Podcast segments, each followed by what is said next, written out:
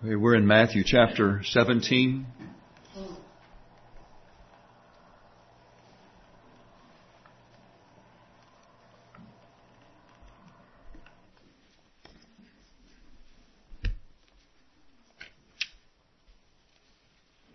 was listening to a well-known preacher who was coming to verses 9 through 13, which is going to be our text for this morning, and he said, I came to, he just preached the Transfiguration, and he came to this passage on Monday morning after preaching Sunday. He said, I stared at the passage and I thought, what am I going to say about this? Sometimes preachers do that, you know, but especially when you're going verse by verse through a book, you come to passages and you are vexed or perhaps taxed in your own thoughts and understanding, and you seek the Lord for help. And so I trust God will give us help this morning, and we'll be able to glean from this portion of Scripture something that would be alive, come alive to us and be helpful for us in our view of Christ, our view of God. Verses 9 through 13 are not standalone verses. They follow what we preached last week, and so I'm going to begin our reading in verse 1 again, chapter 17, verse 1. I'll read down through verse 13. Of course, this is following what Jesus has said. Of course, you know, one thing follows another. Sometimes it's easier to see that in the record of Scripture, one thing following another. It's not always that clear. This is quite clear. He has just said, "Surely I say to you, there are some standing here who shall not taste death till they see the Son of Man coming in His kingdom." And then 6 days later. Now, after 6 days, Jesus took Peter, James, and John, his brother, led them up on a high mountain by themselves, and He was transfigured before them. His face shone like the sun, and His clothes became as white as the light. And behold, Moses and Elijah appeared to them, talking with Him. Then Peter answered and said to Jesus, "Lord, it's good for us to be here. If you wish, let us make here 3 tabernacles, one for you, one for Moses, and one for Elijah."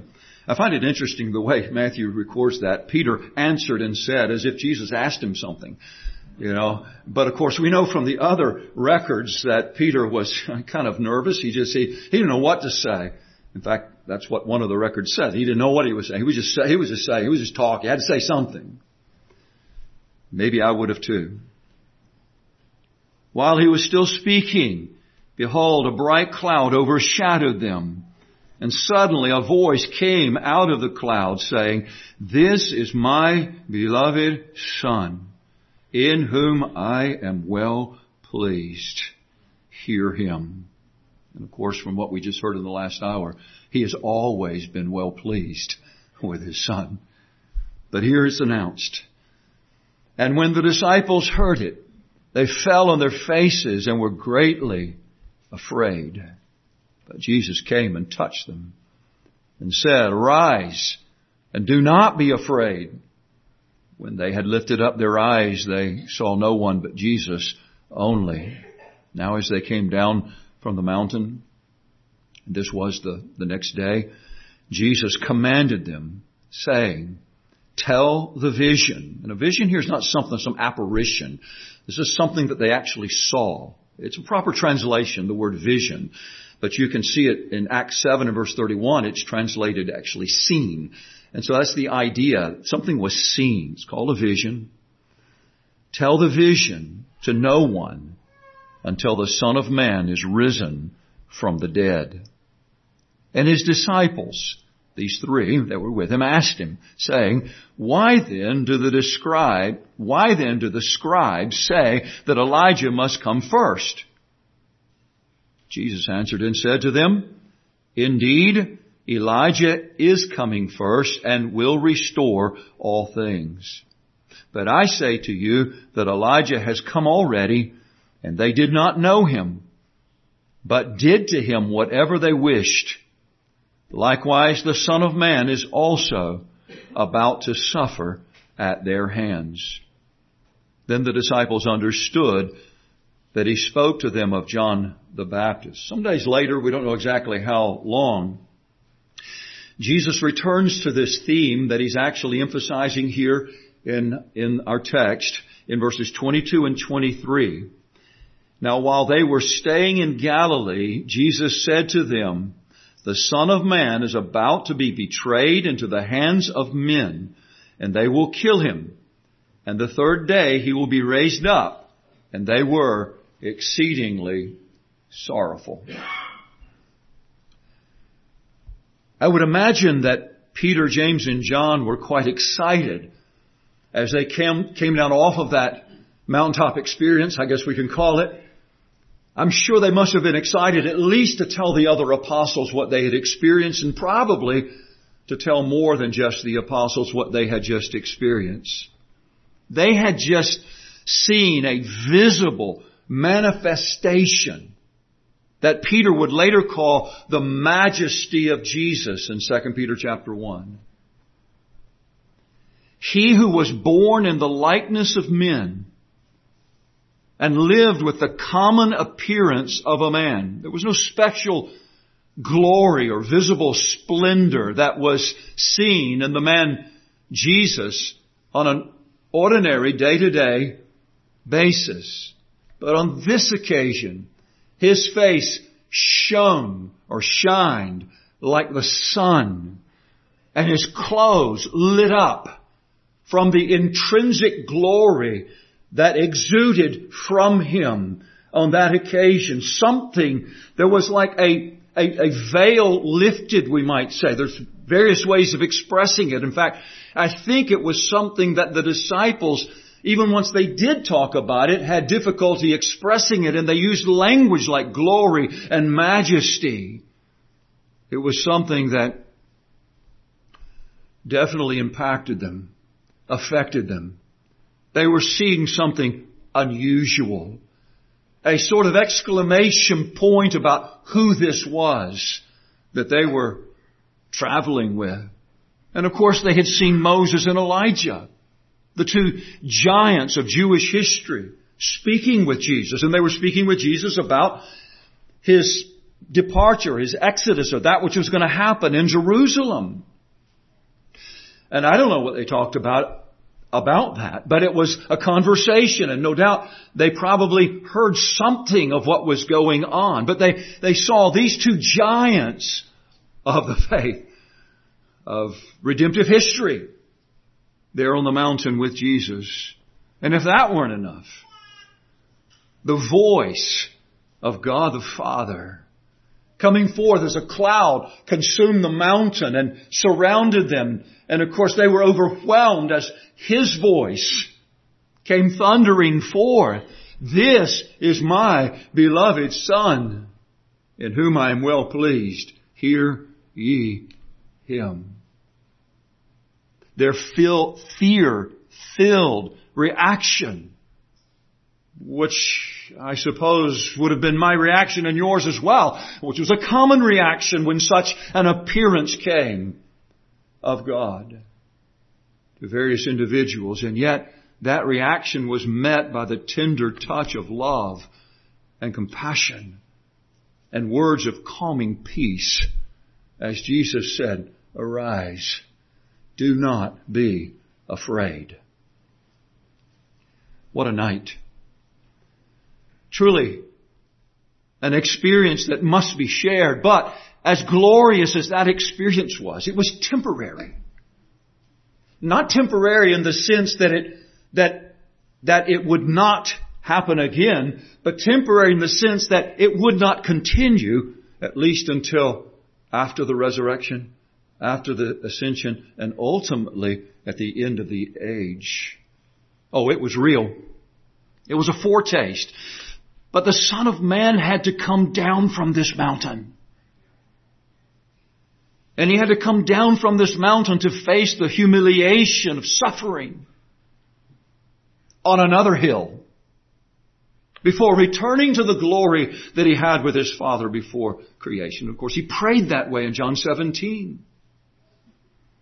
And through suffering, he would not only return himself to glory, he would bring many sons with him to glory. Hebrews chapter 2, you can read about it there. These three disciples had no doubt that Jesus was the Christ, the Son of the living God. They'd confessed it, and Jesus commended them for that confession. They had a sense of who He was. They knew, at least to some degree, enough to be able to confess that with conviction. This is who you are. We know who you are. At least, you know, when I say they knew who He was, it's like me saying, I know who God is. I know who God is to the degree that I know who He is. But as we heard in the last hour, and surely we know this, our understanding continues to grow, doesn't it? But they didn't understand the path that He must take. A path that seemed contradictory to their concept of Messiah. And Jesus knew that they wouldn't get it until after the resurrection. He knew where they were in their understanding. And He knew as He came off the mountain that he needed to, in a sense, distract them from what they just saw, because there was something else that needed to take up their attention, and really His as well. And therefore He tells them to say nothing about what they've seen until the Son of Man is risen from the dead. Now, Mark's gospel account tells us that it was their discussion. It was as they discussed this idea of what He meant by rising from the dead.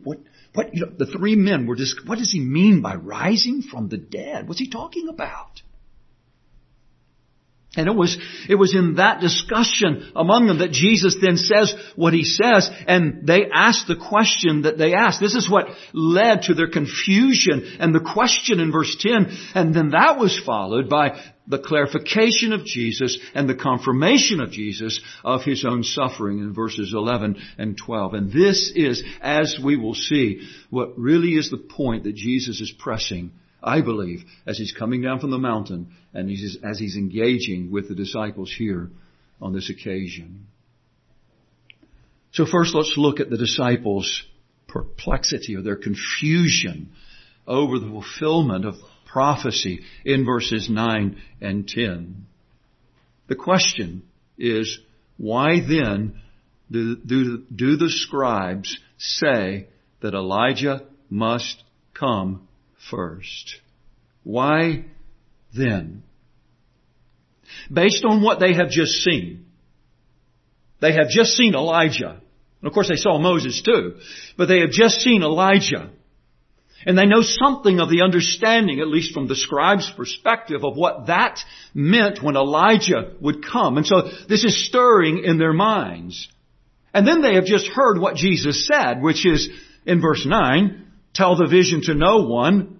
And if Jesus had stopped there, I don't know that they would have been as confused. But He says, tell the vision to no one until the Son of Man is risen from the dead. What does He mean by this?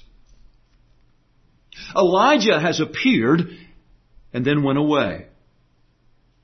In their minds, this was an indicator that the kingdom was to be restored to Israel. In fact, even after His resurrection, remember, they said, Lord, will you at this time restore the kingdom to Israel? Remember that in Acts chapter 1. So that was pressing upon their understanding. But Jesus is now talking about His death. Now, these men were committed followers of Jesus Christ. They understood that He was the Christ, the Son of the living God.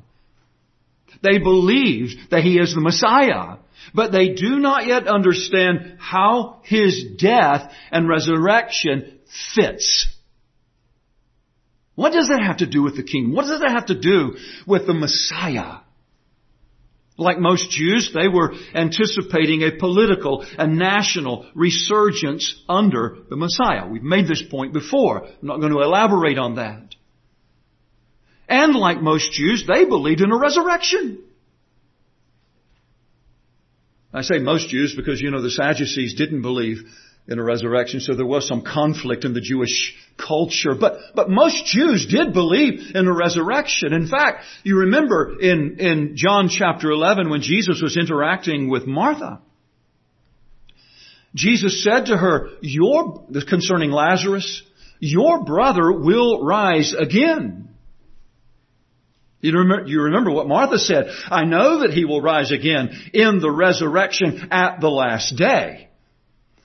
So there was confidence in a resurrection at the last day. In their minds, there would be a resurrection and judgment. But it was at that point that Jesus said to Martha, I am the resurrection and the life. He that believeth in me, though he were dead, yet shall he live.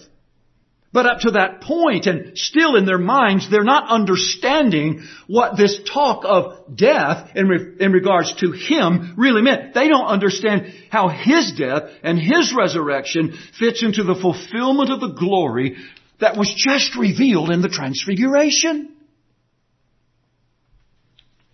Why can't we just get on with it?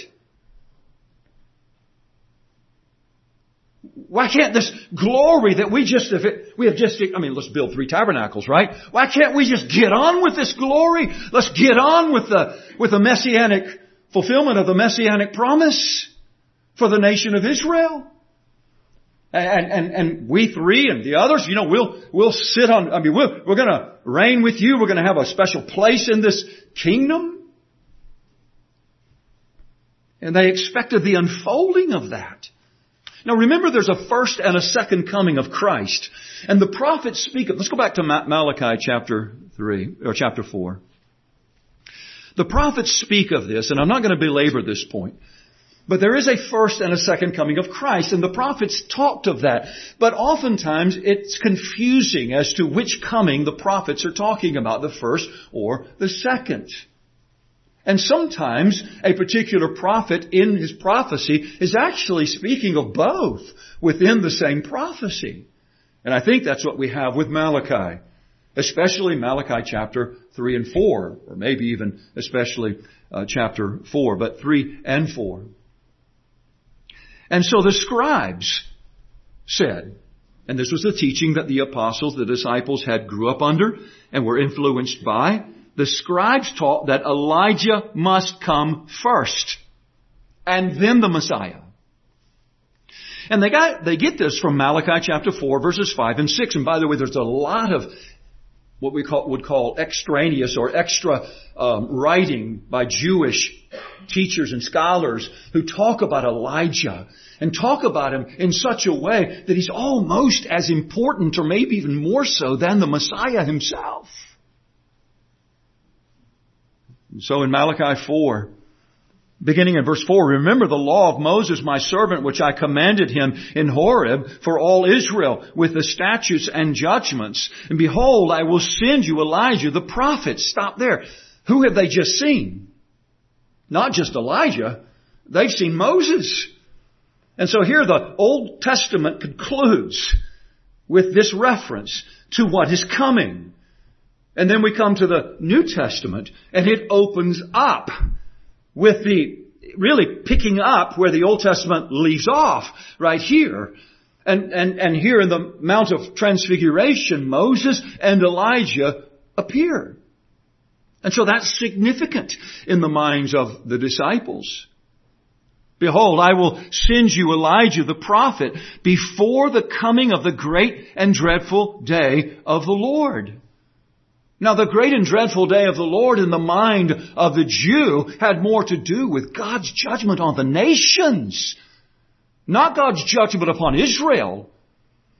But I believe if we understand this passage correctly and the prophecy of Malachi, it is first referring to a judgment that would come upon the unbelieving nation of Israel. And then, by extension, to the end, when righteous judgment would come upon all of the earth. So as you're reading Malachi, and a number of the judgment prophecies of the Old Testament, especially as it talks about the day of the Lord, I think that's the way you should read them. And we're going to talk more about this when we get to Matthew chapter 24, because there is a double fulfillment in prophecy. I hope I'm not confusing you here.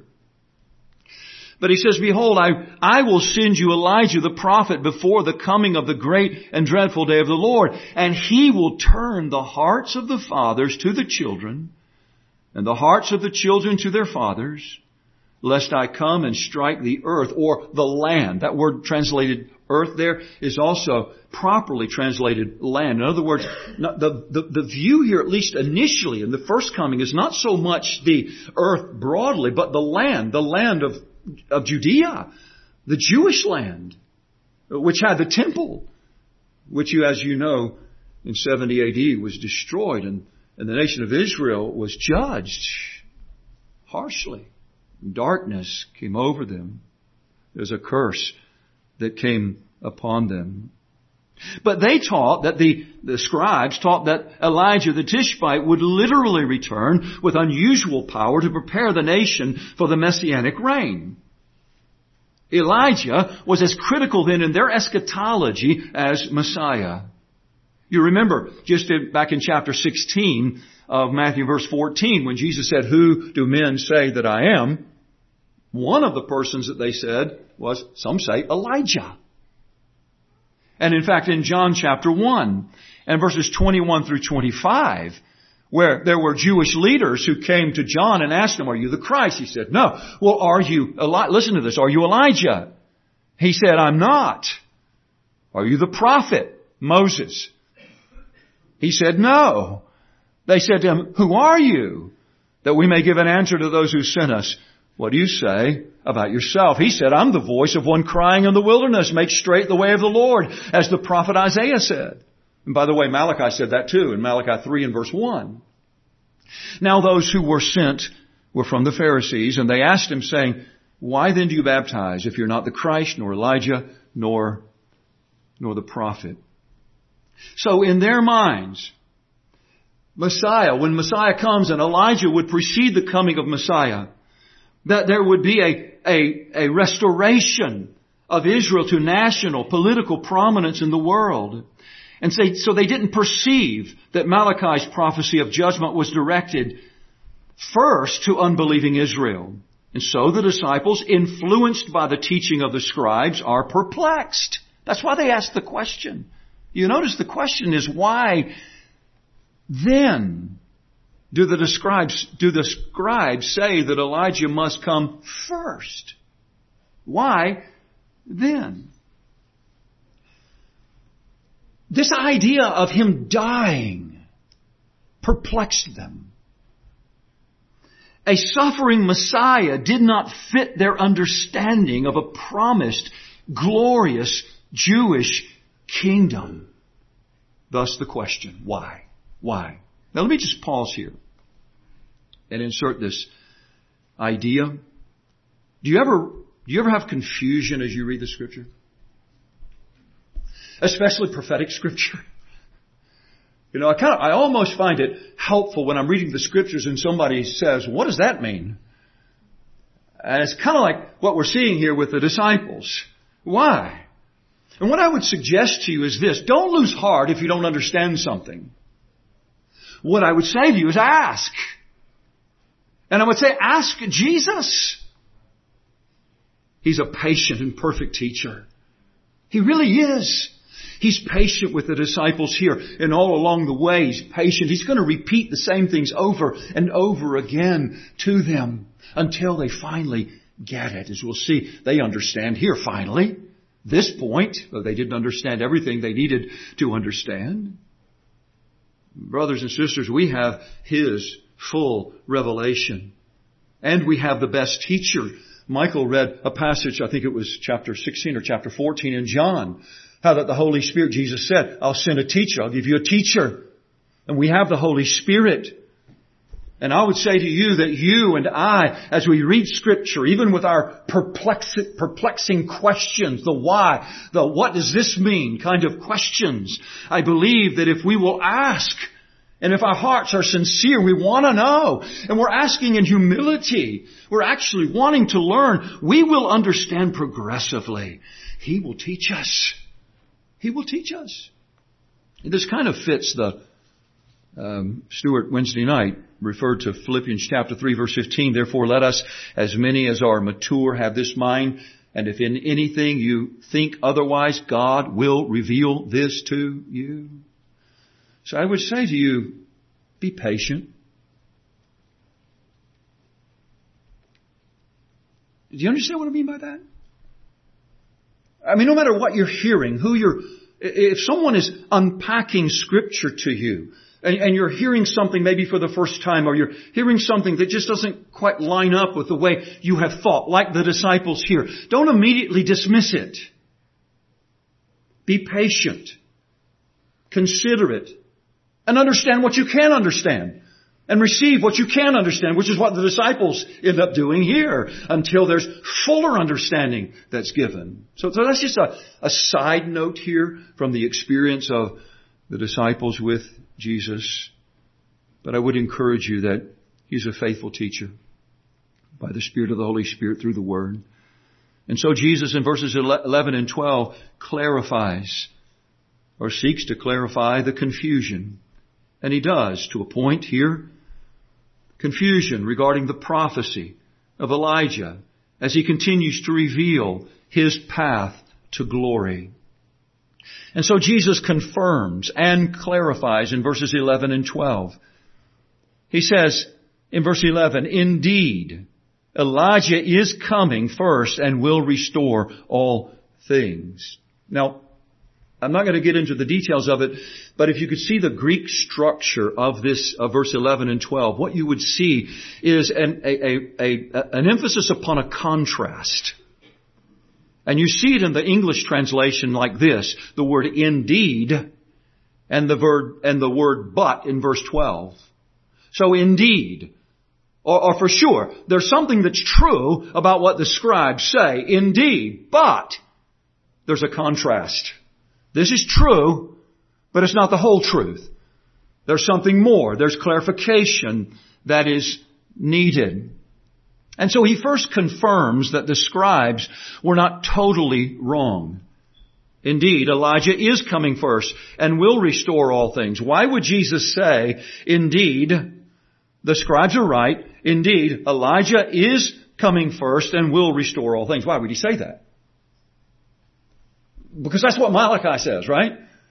That's what Malachi said in Malachi 4 and verses 5 and 6. And so Jesus says that is true.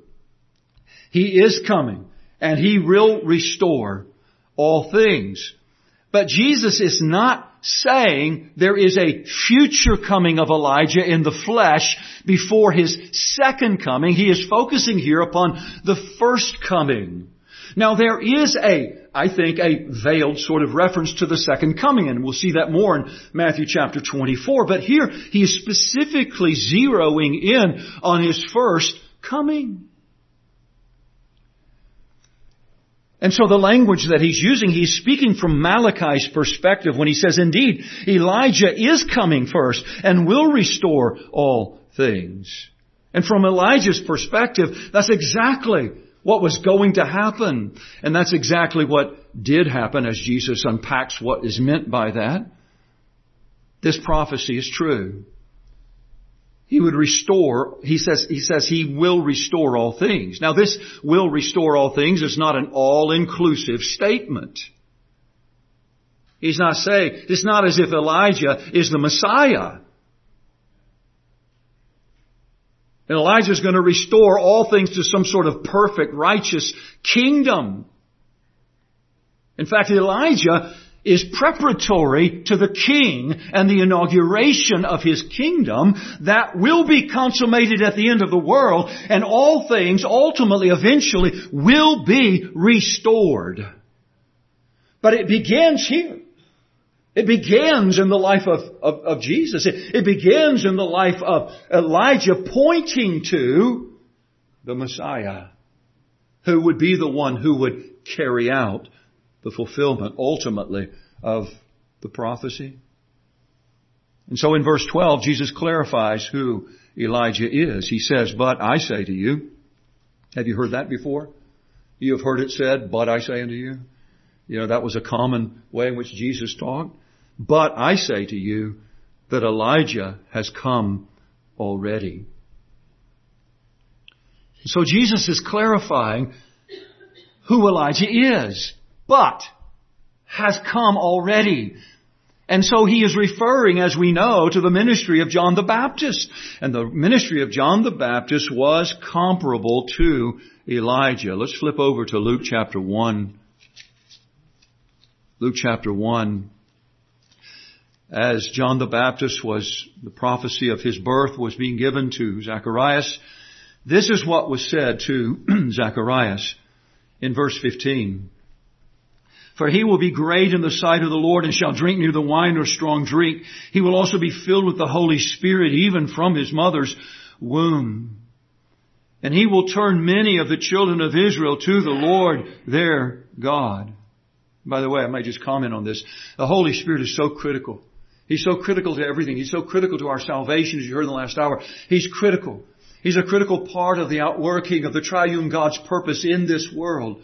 He was critical in relationship to John the Baptist. He was critical in relationship to the man Christ Jesus. He was critical.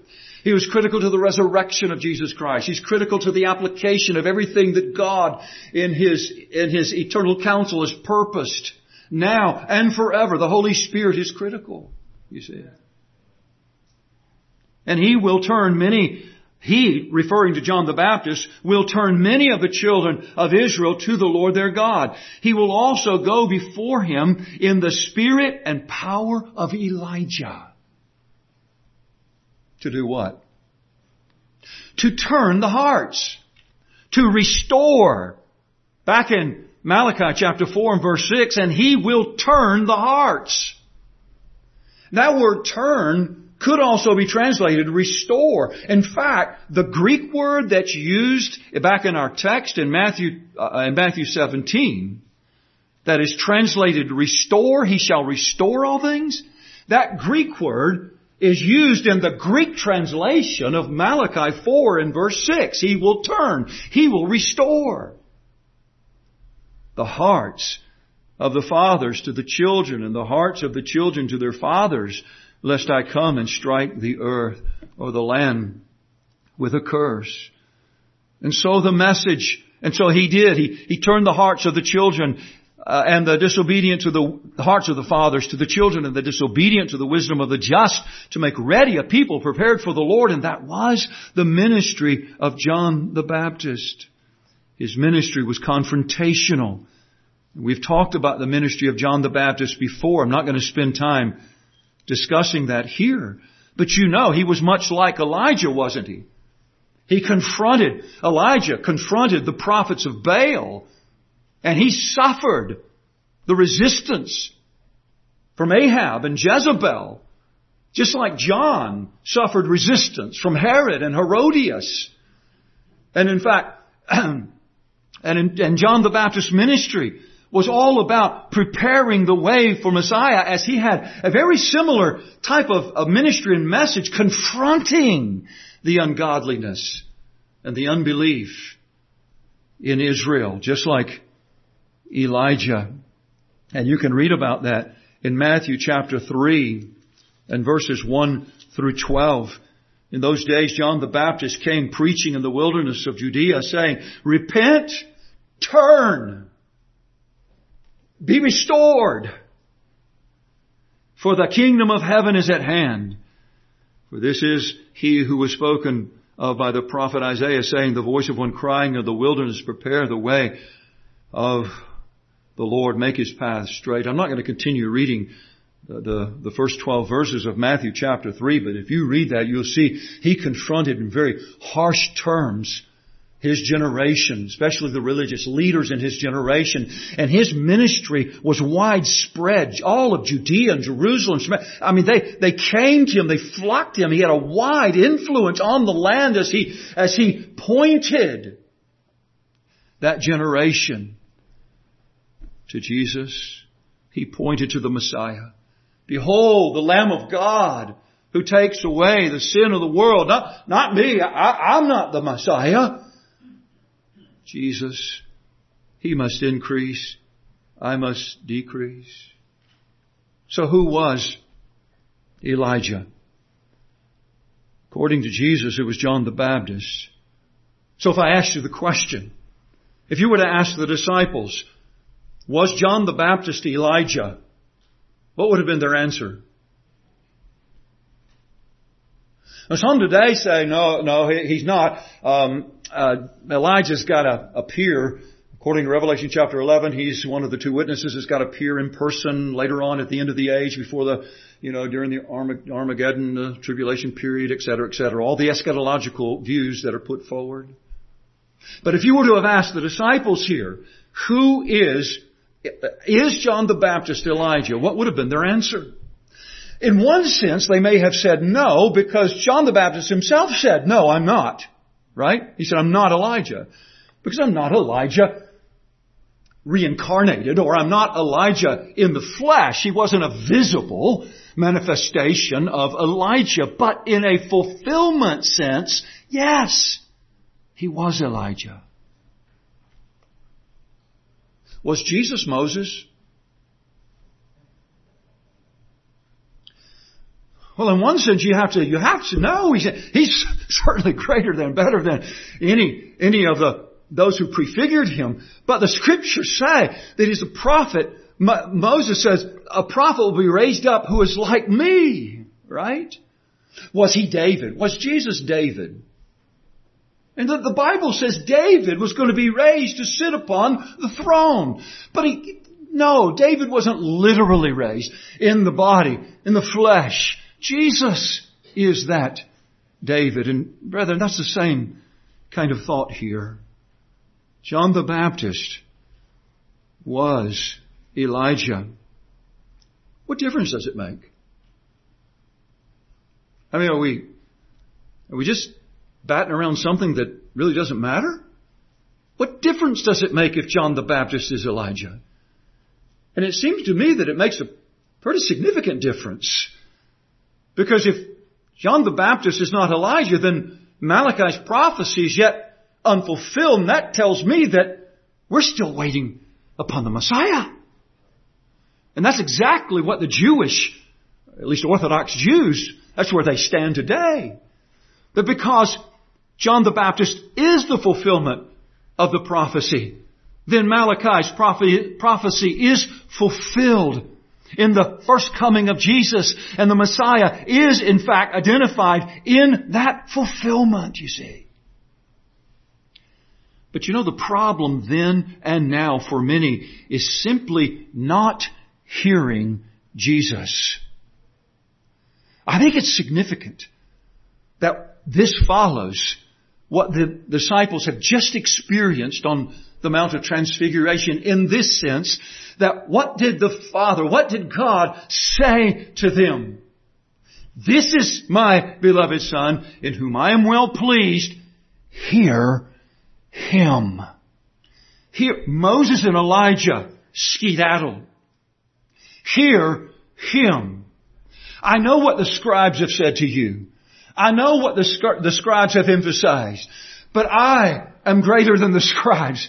I am the one that you need to be listening to. And that's not just on my testimony. That's the testimony of my Father. I speak what He speaks. I am Him in the flesh as God, you see. I'm one with Him. I'm in union with Him, right? And so hear Him. And so in this case, Jesus is essentially saying, listen to me. Now, He's already said at an earlier place that John the Baptist was Elijah. Do you remember that? Back in chapter 11 and verses 14 and 15. He says, for all the prophets, verse 13, all the prophets and the law prophesied until John. And if you're willing to receive it, he is Elijah who is to come. Now, some have said that because they were not willing to receive it, that it wasn't fulfilled. And so it's waiting to be fulfilled at the end of this age. And so Elijah is actually literally, physically going to come, et cetera, et cetera. Because that's the teaching of some. By the way, that's the teaching of some that some of you and I listen to. And I respect them in many ways. But I don't conclude it. That's not my conclusion. That's not what I see. He said, if you are willing to receive it, he is Elijah who is to come. He who has ears to hear, let him hear. Let him hear me. I'm speaking. And now, weeks later, finally, this voice from heaven says, "This is my beloved Son, in whom I am well pleased." Hear him. And here Jesus is giving the correct interpretation of this prophetic word of Malachi. And they are finally hearing him. The disciples understand, it says in verse 13. Then the disciples understood that he spoke to them of John the Baptist. Well, is that the end of the story? Is that all that matters? Is it good that they came to that conclusion that now they understand something about a prophecy? Now they understand that John the Baptist is Elijah. Good, they can write their prophetic journals, and I guess do a series of lessons on that, and they've got this point of prophecy right. John the Baptist is Elijah. But that's not the ultimate point. There's still a problem, you see. They don't yet have understanding that the Messiah must suffer. They haven't understood Isaiah's prophecy of the suffering servant and other prophetic expressions. They haven't yet understood Moses and Elijah, or the law and the prophets who appeared on the mountain talking to Jesus about what he was going to face in Jerusalem. They don't understand that. They saw a manifestation of glory, which was a true manifestation of glory, but it was a glory minus suffering. And so the resurrection, which was the culmination and really the death, when he says, until the Son of Man is risen from the dead, he's speaking of the death and the resurrection. That's the culmination of redemptive history, and that would be the means to the restoration of all things and to the eternal glory that was just peered into there on the mountain. But that is what Jesus' aim was in coming into this world.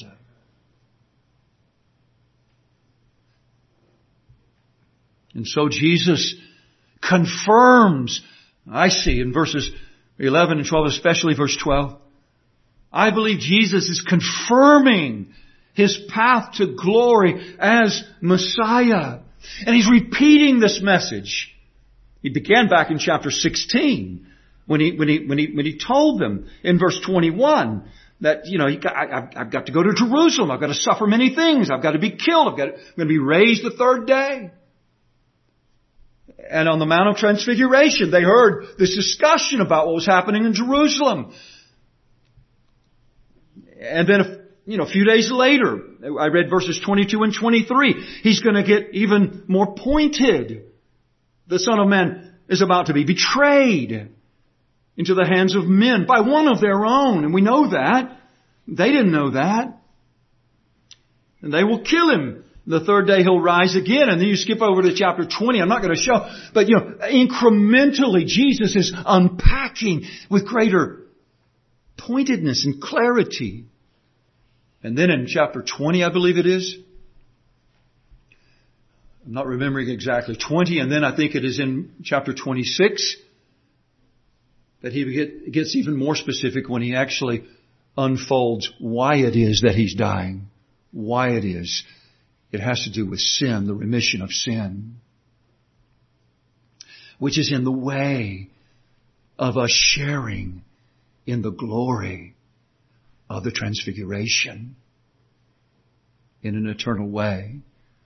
The glory of the transfiguration cannot be separated from the suffering of death and resurrection. Only then will Jesus, as Romans chapter 1 and verse 4 says, be declared emphatically the Son of God, with power. You remember in chapter 6 of Romans, a couple of weeks ago, preached on that, where he was raised by the glory of the Father, you remember. But that required his death. And so Jesus, as he speaks to his disciples in verse 12, compares himself with his forerunner. He says, I say unto you that Elijah has come already, and they did not know him, but did to him whatever they wished. Whatever they willed, whatever they desired, whatever they wanted to. Likewise, the Son of Man. Likewise, the Son of Man is also about to suffer at their hands. Just as John was unknown to be the fulfillment of prophecy, they didn't see the Baptist to be Elijah, the forerunner. They didn't see that. And so they mistreated him and they killed him. They silenced him, but they couldn't stop the message. They couldn't prevent what his message was. And so the Son of Man was unknown as Messiah, and he likewise suffered. And you remember what Paul said? Had they known him, they would not have crucified the Lord of glory. There's a sense in which their ignorance was part of the unfolding of redemptive history, you see. But it says that they did whatever they wished. Don't get the wrong impression in what I just said. You see, it's true. Jesus is well aware of what he will suffer because it was according to the determinate counsel and foreknowledge of God, right? It had to happen. It could happen no other way than the way it happened. And yet, he must humble himself to that suffering and death. And by the hands of cruel and wicked men suffer. And they didn't do what they did in some sort of robotic way. They weren't just actors in a rigged play. You say, well, I don't understand that. Somebody was asking me about predestination the other day. I don't understand that. Well, there's a lot of things I don't understand either. But it's revealed. The mystery. It is revealed. And what I will say to you is that those hands which were laid upon John the Baptist and those hands that were laid upon Jesus were guilty. And they're fully accountable for everything that they did. They did it willingly. Are y'all going to be offended if I say they did it of their own free will? In other words, they weren't puppets. They were acting volitionally. Can I say it that way? They were engaged. They did whatever they wished. Jesus says this. By the way, he's a pretty good theologian. And he says, they did whatever they wished. Likewise, the Son of Man is about to suffer at their hands. And yet he submitted to it. He submitted to it. He humbled himself. But brethren, I say it because the Scripture says it likewise the Son of Man is also about to suffer at their hands. So I say that there's a comparison. There is a relationship between the suffering of Jesus' forerunner and his own suffering. Just like there's a comparison between the suffering of all the prophets that preceded and Jesus' own suffering. Just like there is a comparison in some ways to every suffering of the disciples and everyone who has followed Jesus ever since and has suffered as a follower of Jesus Christ. In other words, the Scriptures speak of it as a fellowshipping in the sufferings of Christ. And all that means, it at least in part means what we suffer by our identity with him in this world at the hands of wicked and cruel people who despise the one that we are united with and so despise us. So there is that comparison, but don't misunderstand. His suffering was utterly unique. Utterly unique. No suffering ultimately compares to his. You see, he is no mere religious man suffering for a religious cause. We are not lining up behind Jesus and saying, well, he was a fine example of a martyr, so we're going to line up behind him so that we can be martyred too. That's not what's going on here. There's something unique. He is not just a man, though he is a man, but he's God united with humanity. You heard that in the last hour. The Messiah who came to suffer under the curse of sin. Lest the curse come upon you. Lest the curse come upon me. Lest the curse come upon the land. Unless all of the land, all of the earth. You know, even in that first generation, there were many Jews who were converted, weren't there? Many Jews were restored. Many Jews were saved. Paul says, I'm one of them. Remember that? You know, in Romans chapter 11, right? He said, well, wait a minute, I'm a Jew. And there were others. And so the Messiah came to suffer under the curse of sin and to conquer death and raised from the dead to do what? To restore all things. Now, Peter and John ultimately understood that message. Let's go over to Acts chapter 3, and we're just about done. Acts chapter 3. And so here Peter is delivering his second message. His first message was on Pentecost. And he spoke of the death of Christ and the resurrection of Christ to the Jews and their part in his crucifixion, their culpable part in his crucifixion.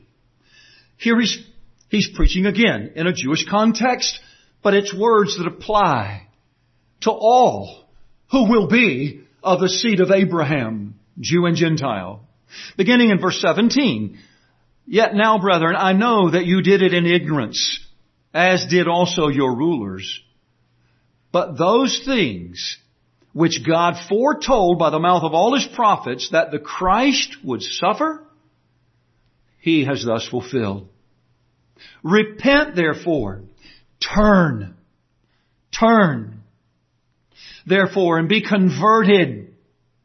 Be restored, that your sins may be blotted out, so that times of refreshing may come from the presence of the Lord, and that He may send Jesus Christ. And I get the sense here that Peter is now looking even beyond to that final day, that He may send Jesus Christ, who was preached to you before, whom heaven must receive until the times of restoration. That's the word that's back in our text. It's translated restore all things. Here it is. Restoration of all things. This is the ultimate goal, which God has spoken by the mouth of all His prophets since the world began. In other words, God is not just going to leave this world to the overcoming power of sin and destruction and curse. He's going to rid this world of that curse. And all who repent and believe upon the Lord Jesus Christ, who is the deliverer, will join in that grand restoration and that glory that is coming in that forever relationship with the Father, the Son, and the Spirit. For Moses truly said to the fathers, the Lord your God will raise up for you a prophet like me from your brethren. Him you shall hear in all things, whatever he says to you. Now, I know this isn't talking about Elijah here, but Moses and Elijah play a part. That is, the fulfillment of Moses and Elijah play a part in redemptive history. And it shall be that every soul who will not hear that prophet. Who is that prophet? Who is that? Who? Christ. Thank you. You're following this.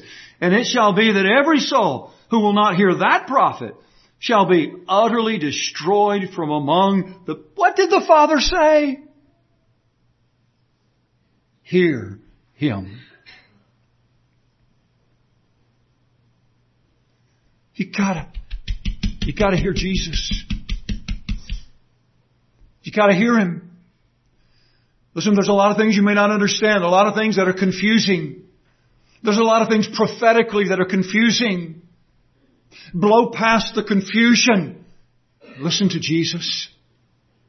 Listen to Him. And He didn't speak He's spoken some very clear and precise words, didn't he?